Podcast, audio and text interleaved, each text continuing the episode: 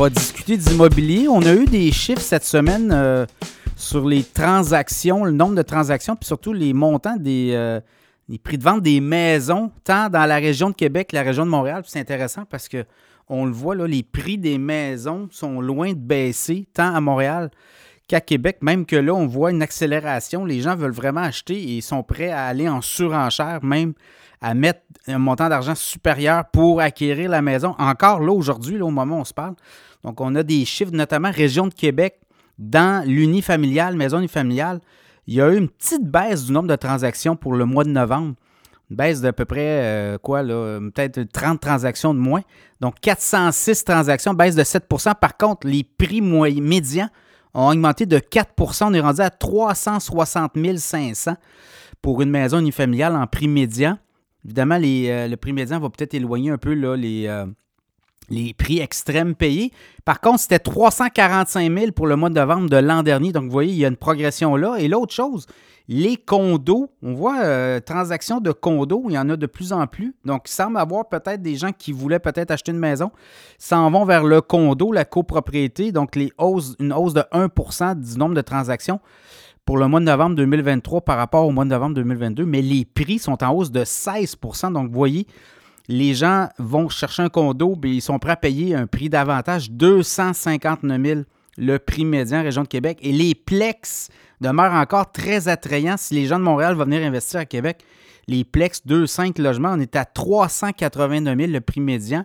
C'était 392 500 pareille date l'an passé au mois de novembre. Donc, moins de transactions aussi. Là, c'est, complexe. Hein. Il y a des gens qui ont acheté des, euh, des duplex, triplex, quadruplex pendant euh, peut-être la pandémie ou après, on avait signé quoi à taux variable et là, les taux ont vraiment monté.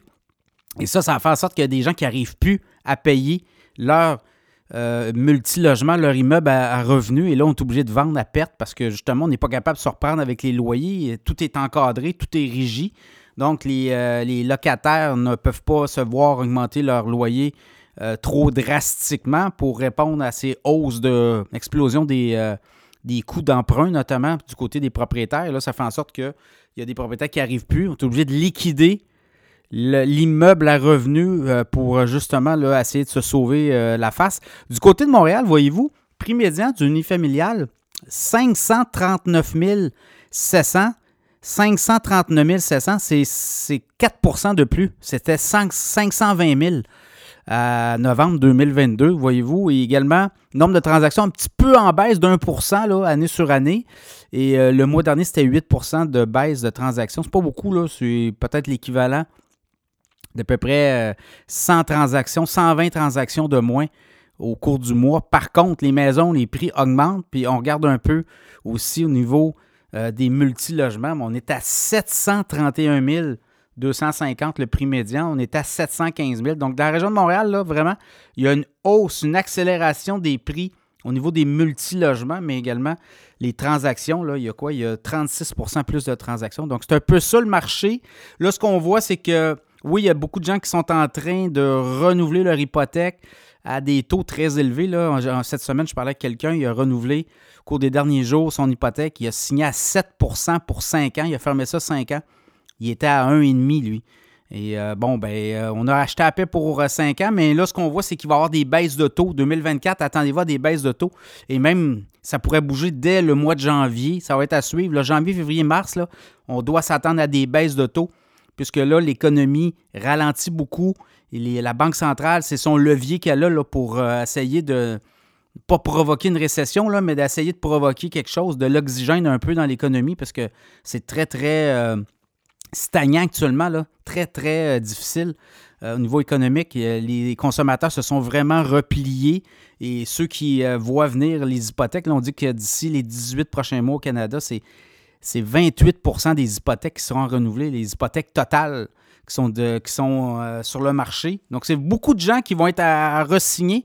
Et là, on le voit, là, les, les maisons ne baissent pas. Ça me surprendrait de voir des prix euh, baisser, puisque là, si on baisse les taux d'intérêt, ça va redonner de l'essence aussi pour le marché immobilier. Donc, ça va faire repartir l'économie. Ça sera à suivre, mais pour l'instant, le prix des maisons, tant à Montréal qu'à Québec, ben ça, ça va vers le haut. Et euh, peu d'inventaire, hein, l'autre chose, là, quand on parle avec les agents, peu d'inventaire. Je regardais la région de Québec, c'est 3174 euh, inscriptions en vigueur. Avant pandémie, c'était 5000. Puis région de Montréal, on est, on est remonté autour de 17 000. C'est un petit peu plus élevé que l'an passé, 11% de plus, là, mais ça n'a rien à voir avec ce qu'il y avait avant pandémie. Donc, inventaire très serré. Et l'autre chose, ben, les promoteurs ont beaucoup euh, mis le, frein. Hein. On, a, mis le frein sur les nouvelles constructions. Donc, baisse de taux, là, je vous le dis, ça va provoquer beaucoup de choses. Les acheteurs vont revenir sur le marché, les promoteurs vont se remettre à construire puisque les coûts d'emprunt, on va avoir, euh, on va être capable de voir euh, au cours des 12 à 18 mois les coûts d'emprunt. Ça, ça baisse, c'est des signaux très importants.